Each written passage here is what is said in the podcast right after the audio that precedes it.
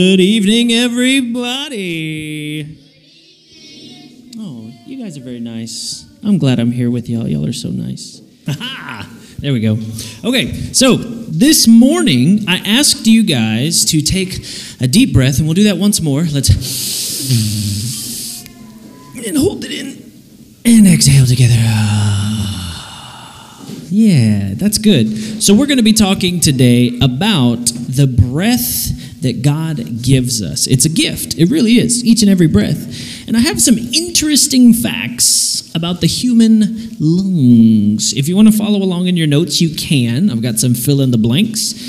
Did you know that the average person can hold their breath between 30 seconds and two minutes? Yes, two minutes. That's what I said. So, we usually don't hold our breath very long. You think about that. You breathe in, and then you breathe out. And then you breathe in, and then you breathe out. And then you breathe in and out, in, out, in and out. But I was reading an article about a movie that's coming out soon, and one of the actors for this movie had to do a stunt underwater, and she was down there for eight minutes. Isn't that crazy? And she had her costume on and she was doing her little, some kind of winged something or other. It's one of those, the, the movie with the big blue aliens, and like we meet them, and then one of the guys becomes a blue alien. Yeah, the second one. So they're coming out with a new Avatar movie, and Emily Blunt, she held her breath underwater for eight minutes. Don't try this at home, kids, okay? You stick to your 30 seconds to two minutes, all right? She's been a professional, she's trained. But our lungs, we need our lungs to breathe. In fact, I have a picture up here of the lungs, and oxygen from the air around us goes in, and then carbon dioxide comes out. right, that's just how we breathe. I mean, I don't breathe like that all the time. But I did notice one time, somebody pointed this out when I'm very relaxed, sometimes my right nostril will whistle. It's very annoying because it'll be really quiet, you know, and then it's like peaceful and everything. You look at your day like, why are you breathing so hard? And like, oh, sorry, it's just how I breathe. So we're talking about breath tonight. We talked about bones last night. But does anyone know? I know I have a few amateur scientists in here. Does anyone know what the little bubbles are called inside your lungs? The alveoli. I know what you're thinking. I love alveoli. They're perfect with some tomato sauce and some cheese. No, that's ravioli, okay? The little bubbles inside your lungs are called alveoli. So you have oxygen that goes down your throat here, down your trachea, not your esophagus. That's why you should always chew your food because food does not belong in the lungs. That's when you get kids going like, ah. so chew your food before you swallow because that side is only made for air. It's made for air. It goes in, then it goes into these little bubbles, and then there's blood vessels in there, and they exchange, and they're like, Have you ever been at the lunch table and you open up your lunchbox and you're like, Hey, you, you want to trade? And then this guy goes, I got some chips. And then you say, I've got a pudding. So he's like, I want your pudding. Well, I want your chips. Then we just become best friends. And that's what happens in your lungs because your blood's like, Hey, you, you want some carbon dioxide? And then your lungs are like, I've got oxygen. And they trade, and then the carbon dioxide comes out. And then they do it all over again at the lunch table. You breathe in, just like that. I'm going to start breathing like that from now on and see how many of you notice. Just walk by. So please don't make annoying noises. I know that we're all bunked together and we're learning things about each other at night, right? How many of you snore?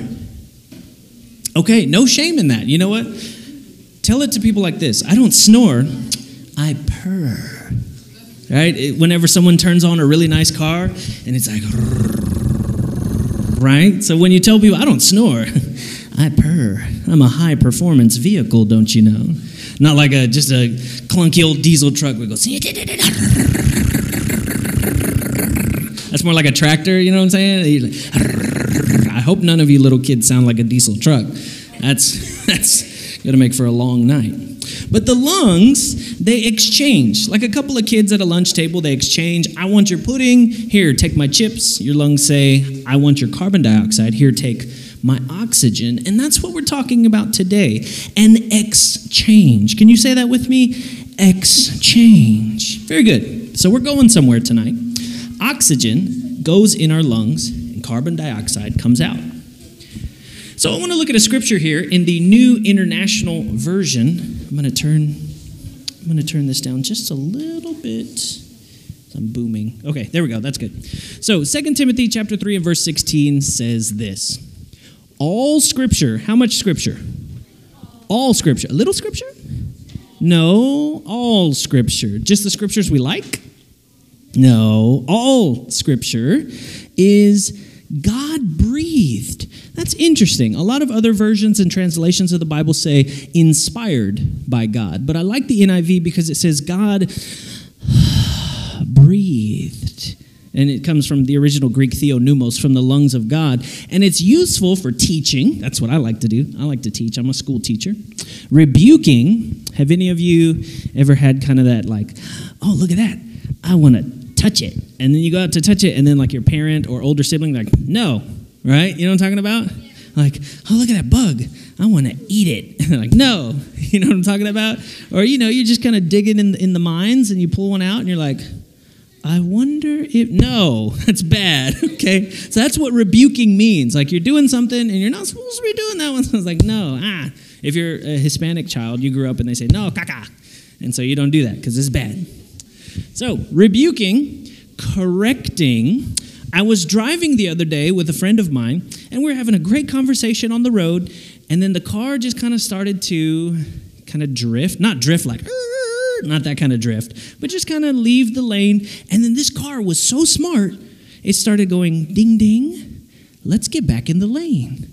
And I'm like, wow, look at this smart car, right? It's telling people to stay in the lane. And then after, you know, we're having a great conversation, and my friend kind of drifted two more times. And then the car showed a picture of a cup of coffee and it said, How about taking a break? I'm like, Whoa, that's kind of creepy. So, cards are getting smarter all the time and they have all these safety features. But when we look at correcting, correcting's not quite the same as rebuking. Rebuking is like, Ah, no, caca.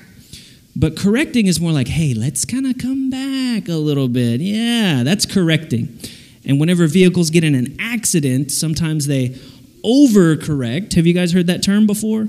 Overcorrecting, and you're just like, oh, and then your parents remind you, like, hey, it's just a battery powered Jeep. Just calm down, right? Because you're going five miles an hour. You guys, any of you have those battery powered little cars? Yeah, I used, there's a weight limit, so I can't enjoy those anymore. Get like one leg in there. But correcting is kind of like, hey, let's just uh, bring it back just a little bit. It's not the same as rebuking. Nah, no. So we got teaching, rebuking, correcting, and training in righteousness. Now, when I think of the word training, I think of the armed forces. Did you guys love the beginning of that story that we heard today? Oh my gosh. And then he's like, and then he woke up in a cemetery. I'm like, and then what? No, don't leave me hanging. And we're going to find out tomorrow, right? Yeah, I know. And it'll be like one of those old serials on the radio. When we left our hero last, and then they have the organ music.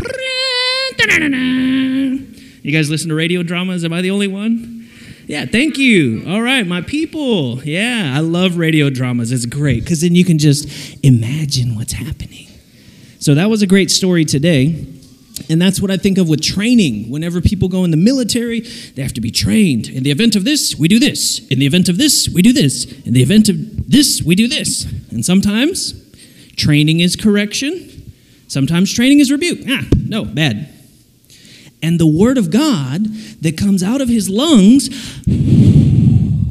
it's good for all that stuff. See, what I want you to remember tonight is this anything that comes from God is full of life. Adam was just a mud pie, and then God breathed into him.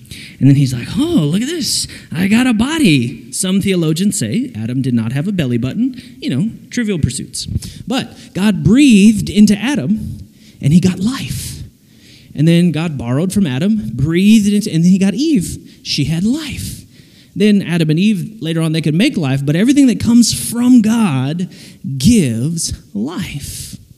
Now, when we exhale, It's mostly carbon dioxide, right? It's good for plants and stuff, but you got to breathe oxygen. That's why it's dangerous to hold your breath too long because you got to have that oxygen. You got to keep putting it in, putting it in, putting it in. That's why our lungs inhale, exhale. You want my chips? I want your pudding. There's an exchange here. So, all scripture is God breathed. Everything that comes from God gives life.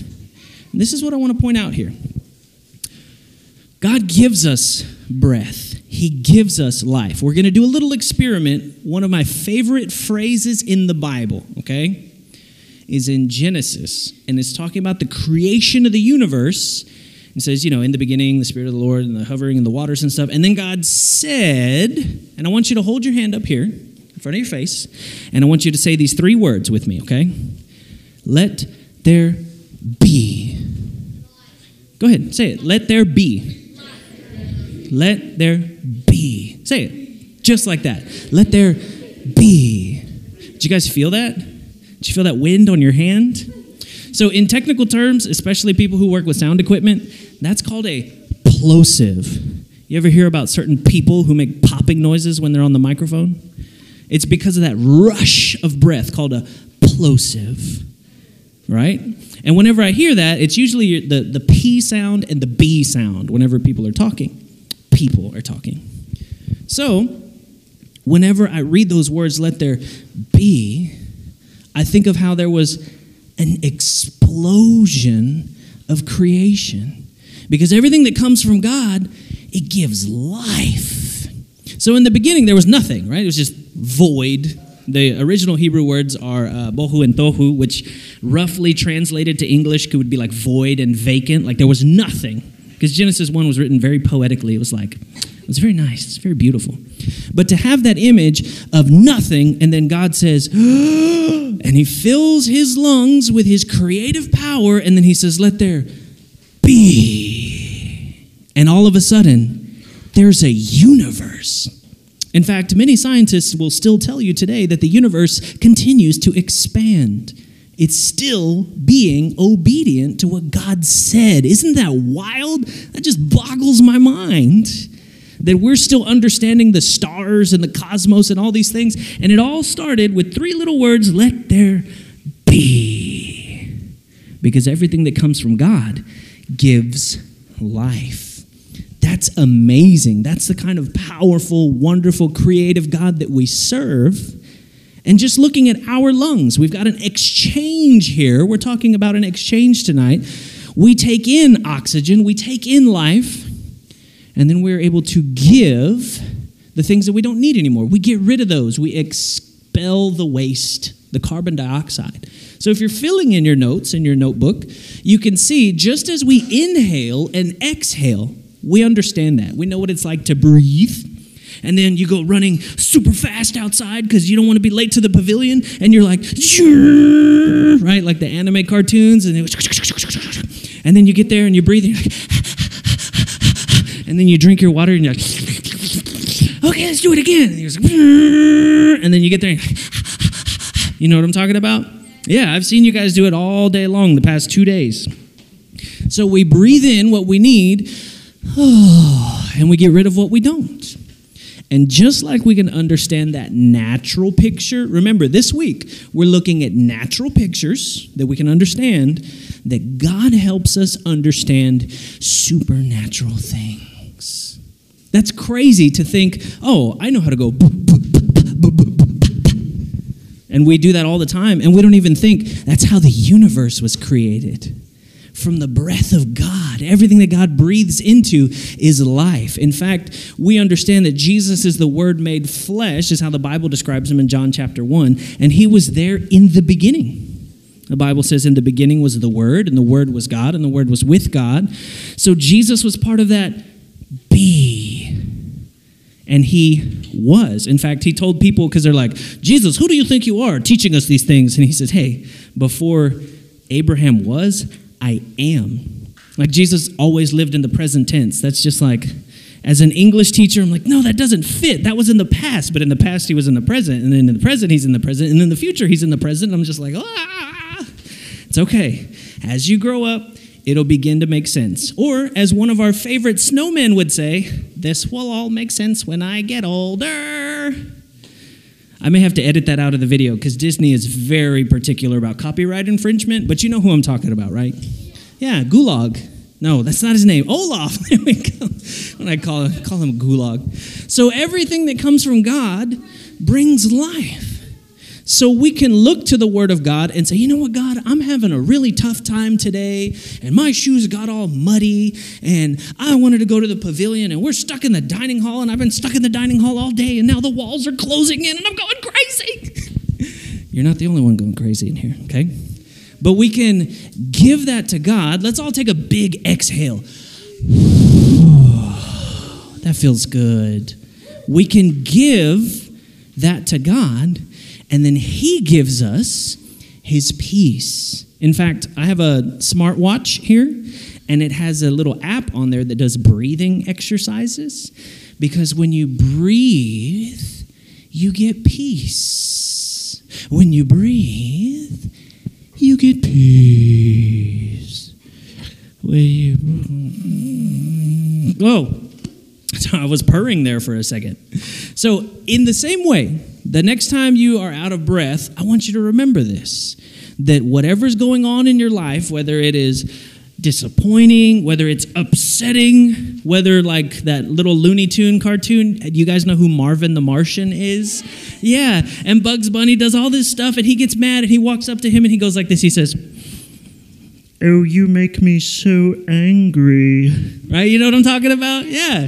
Whatever it is in life that makes you angry, you can just just catch your breath and know that God wants to give you his peace. Because the same loving, creative God who said, Let there be, watches over you and me. And the Bible says that we can cast our anxieties, we can cast our cares on Him. And I think about that exchange at the lunch table. Ugh, I don't want this pudding. And God shows up and says, How about some chips? I don't want this anger, and I feel these big, scary emotions, and I don't know how to process them, and just, ah! But God is there waiting, saying, How about some peace? I want you to remember that as you grow up. You're going to come across a lot of things that are difficult to understand, and you're just like, this is not making sense right now. But always remember that in God's Word, you will find peace. There's that exchange that we were talking about. Just like we inhale and exhale, inhale and exhale. We can give God the things that we don't need, and He will give us everything that we need. I'm so thankful for that. Aren't you thankful for that? I'm thankful for that. I think it would be a good idea if we closed our time today with a short, sweet prayer. Would you pray with me, kids? God, we love you so much. And we thank you that you have made a way for us to understand your word because you want to speak to us.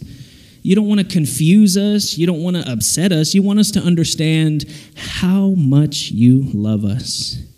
God, help us to remember today that we can give you the things we don't need, and you'll give us the things we do need. It's as natural as the air that we breathe. That you love us so much that you created this wonderful world all around us with trees and grass and thunderstorms. And you want us to have a relationship with Jesus Christ, the way, the truth, and the life. God, keep our hearts open, that we would always be ready to hear what you have to say to us. In Jesus' name we pray. And everybody said, Amen. You guys have been great. I had a blast. I was a little worried when it started thundering. Yeah. And thundering. Yeah. And lightning. Yeah. So thankfully, we were able to come in here. We were safe. We had fun. And we learned a thing or two.